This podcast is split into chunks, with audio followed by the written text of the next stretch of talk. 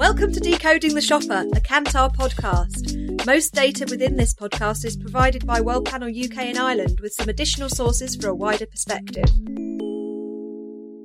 Today's grocery market share release covers the 4 weeks and the 12 weeks to the 21st of January 2024. After the record, admittedly inflation-fuelled sales at Christmas in the Republic of Ireland, the market has slowed down in January, with sales up year-on-year by a more moderate 2.2%. The slowdown can be attributed to, firstly, the 4 weeks we are looking at this year include Christmas itself, meaning in effect one less trading day compared to the 4 weeks last year. Secondly, shoppers are no doubt watching their spending post-festivities. And thirdly, inflation has fallen again, now at 5.9%, having been at 7.1% last month. After the festive season, we know that many Irish consumers are keeping a watchful eye on their purse strings. So it may come as no surprise that consumers are trading down to supermarket own-label products this period. The amount of spending on promotions is up 9.9% this year versus last January, with shoppers spending an additional €92.6 million on promotions. The percentage of value sales currently hold 28.9% of sales made on promo.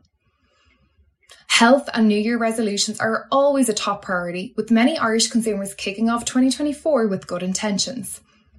Across Ireland, consumers took on dry January, with the sales of alcohol falling 8.9%.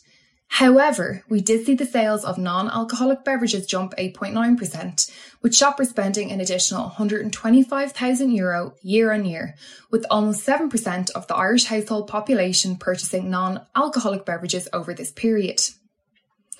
The battle between brands and own label is still very close, with brands edging ahead, no doubt helped by promotional investments. For own label, not everything fits into a month of the cutting back narrative, as it's actually the premium end that is growing fastest, and shoppers are spending 157 million more on these lines versus last year. Similar to last month, Dunnes, Tesco and Lidl all grew ahead of the total market in terms of value this month. Dunnes saw the strongest value growth of 9.9% and holds 24.6% market share. Online's performance remained strong and value sales soared 17.7%, with shoppers spending an additional €28.2 million year-on-year on the online channel. In Northern Ireland, for the second month in a row, a record-breaking £4.2 billion ran through the tills in the year to the 21st of January 2024, with sales up 12.6%. The average household in Northern Ireland spent an all-time high of £5,565, which was up £613 year-on-year. Grocery inflation stands at 13.7% for January in Northern Ireland, making it the fourth consecutive month of falling inflation rates.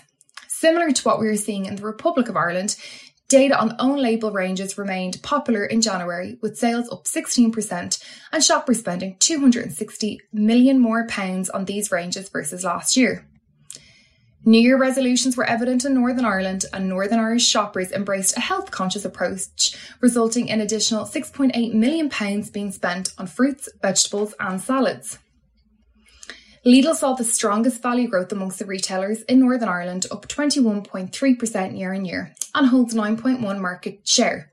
However, Tesco maintains its position at the top of the table and is Northern Ireland's largest grocer, with 34.9% market share, up 12.5% year-on-year. Visit our website to see current and historic market shares, or subscribe on Spotify to our Decoding the Shopper podcast for a more detailed look at shopper behaviours.